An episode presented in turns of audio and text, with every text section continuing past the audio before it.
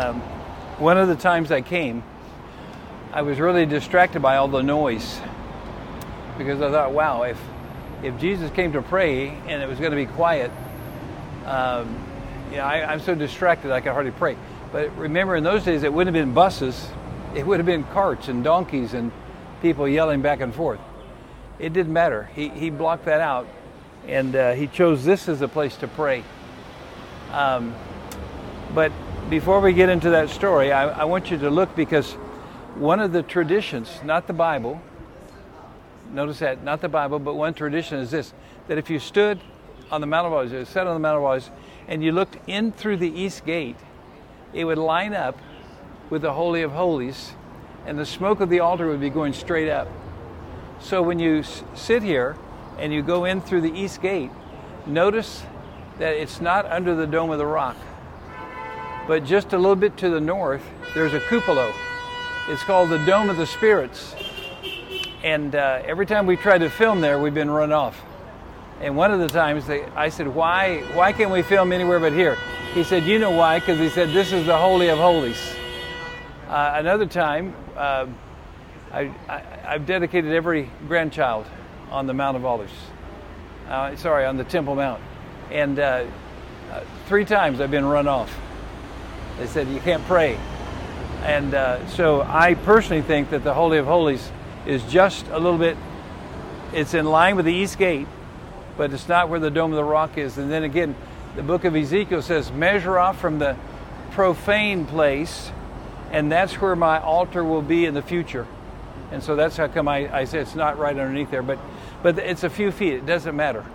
Because when he comes, lands on the Mount of Olives, splits that in two, and we go, we're going to take the whole Temple Mount.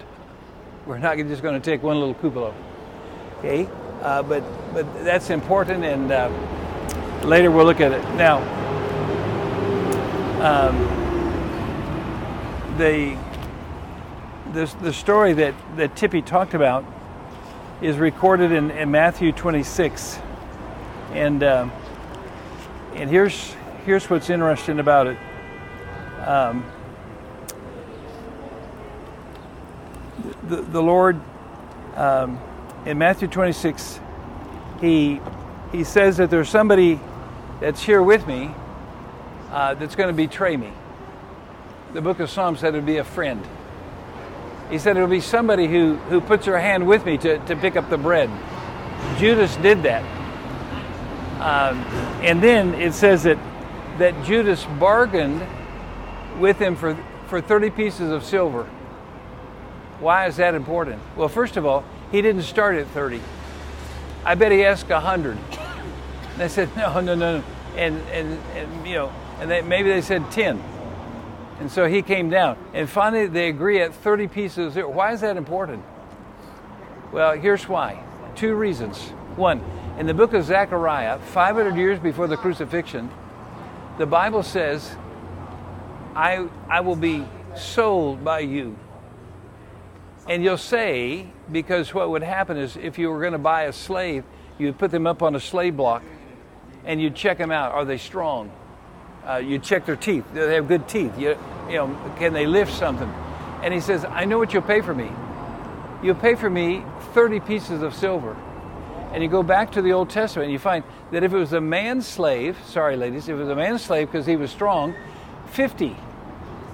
But if he was gored by a bull and could never work again, only 30.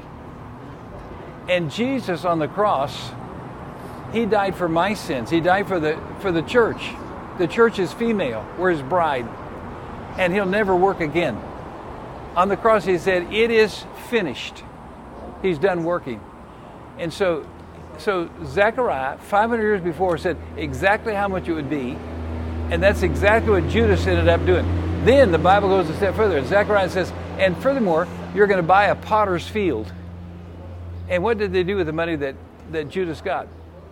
They bought a field that was the potter's field. How, how much more could the Bible be fulfilled? So, Judas, he, he, he's dismissed. He goes out. He makes his, his devilish deal. And then Jesus goes to the disciples and, um, and he begins to be in agony. Can you imagine Jesus in agony? Why, why would Jesus be in agony? And, and it said that he sweat, as it were, great drops of blood. He didn't sweat blood, but the sweat was so big, it, it poured out of him like, like drops of blood. I think it's because of this. He had no sin of his own. He never thought of sin. I, I can't say that for 24 hours. He never had a motive of sin. He never did sin. But when he would go to the cross, all the sin of all the world for all time would be put on him. And he would pay the debt in full.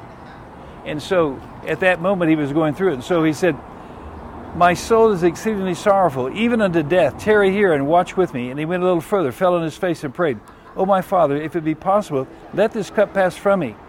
Nevertheless, not as I will, but as you will. And he comes to the disciples, and they say, uh, and, and they're sleeping. Here's what he says He says, Watch and pray. It's hard to watch, it's even harder to pray. I, I'm going to talk about the word watch here in just a moment, but I said I was only going to read one scripture, and a hundred stories come to mind. Um, and then he says this Not my will, but your will be done. And then he drank the cup. When a, a, a Jewish tradition is that your life is like a, a glass of wine. And, and as you drink that, and you go further and further down, there's more and more dregs. And so the last of it is bitter. And so he says, Don't pass the cup from me, but I'll drink it all. In other words, he was going to go to Calvary. He never had an intention of not dying. Now, Peter suggested it, remember? And he said, Lord, far from you to die. Matter of fact, he said, I'm willing to fight. And he said, I'm not like these chickens.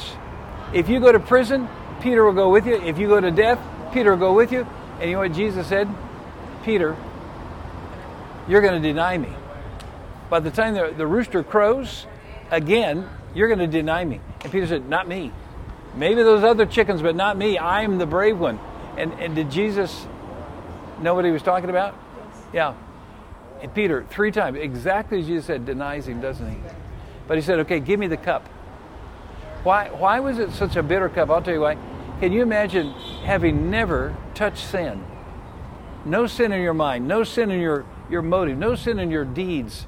And, and can you imagine him dying for, for the guy that took the lives of 24 fourth graders? Wow, that, that's an evil man. And can you imagine him taking all the sin of all the people of Noah's day, evil continually? And can you imagine him taking all the sin of Rob Lindsted? his thoughts, his motives, his deeds, every sin ever committed by any person, Jesus went through a hell for them. He paid my debt. Total. That, that's why, wow, you think I'm going to stand in front of a holy God with one sin unconvinced? No, I, I'm not going to. Why should I? Jesus died for my sin. And so what do I do? Here's what First John says. If you, we have an advocate with the Father. If you have a sin, confess it. And he's faithful and able to forgive your sins. I'm coming to Jesus. I said, Jesus, forgive me. But the disciples watch and pray. Matter of fact, um, uh, you know I'm going to get to Revelation sooner or later, so uh, I'll do Revelation, and and then I promise I'm going to be quiet. But there's a oh man, this is. I want to do a whole B-tip message on this sometime, Mark.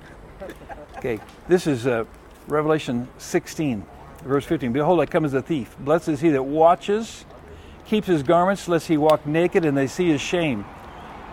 And he gathered them together into a place in the Hebrew tongue called Armageddon. Uh, do you remember the story that after this, when the army came and got him, and, and remember that would be right here, and Judas comes. Can you imagine Judas coming and kissing him? And Jesus said, You betray me with a kiss?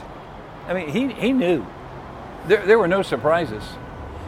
And, and remember, he said, What are you looking for? And, and, uh, and they said, Jesus of Nazareth. And guess what he said? I am. And those soldiers went backward, they fell to the ground. That should have been enough to tell them, you can't mess with this guy. But think about I am. Remember, Moses said, Who do I tell him send me? And he said, God said, Tell him I am. And in John's gospel, he said, Remember they needed they needed bread? And he said, I am the bread of life. What's going to happen to the multitude? They're going to be fed. And he comes to a woman and she needed water. And he said, I'm the living water. And, and he comes to a blind man. He said, I'm the light of the world. Is, are his eyes going to be opened? And, and he comes to, to Lazarus and he's dead. And, and Jesus said, I'm the resurrection and life. Every time he said, I am, it happened. And so the soldiers come and say, We're looking for Jesus now. He said, I am. They roll over backwards. They get up. He said, Now, what were you looking for? They said, Jesus. Twice. You'd think sooner or later they're going to catch on. He said, I am. And then remember, the disciples scattered and fled. And there was one, only recorded in Mark's gospel, I think it was Mark. And they grabbed his garment, the first streak in the Bible, went running through the garden naked. in Revelation, it says, Watch, lest you be found naked. Now, he told them in the garden to watch and to pray, and they couldn't do it. There's a, a, a story told, I love it, on the temple to make sure that a Gentile didn't walk across the holy place where they, they were forbidden. There would be a guard that would be there, and they would make sure that no one walked across there that was unclean or that was impure. And his only job was to stay awake and to watch and to make sure nothing got up there that shouldn't be there. But let's just say that you were up there watching as a guard and, and you didn't have much business, and so maybe you got a little sleepy. I know what it's like. I see people in my messages.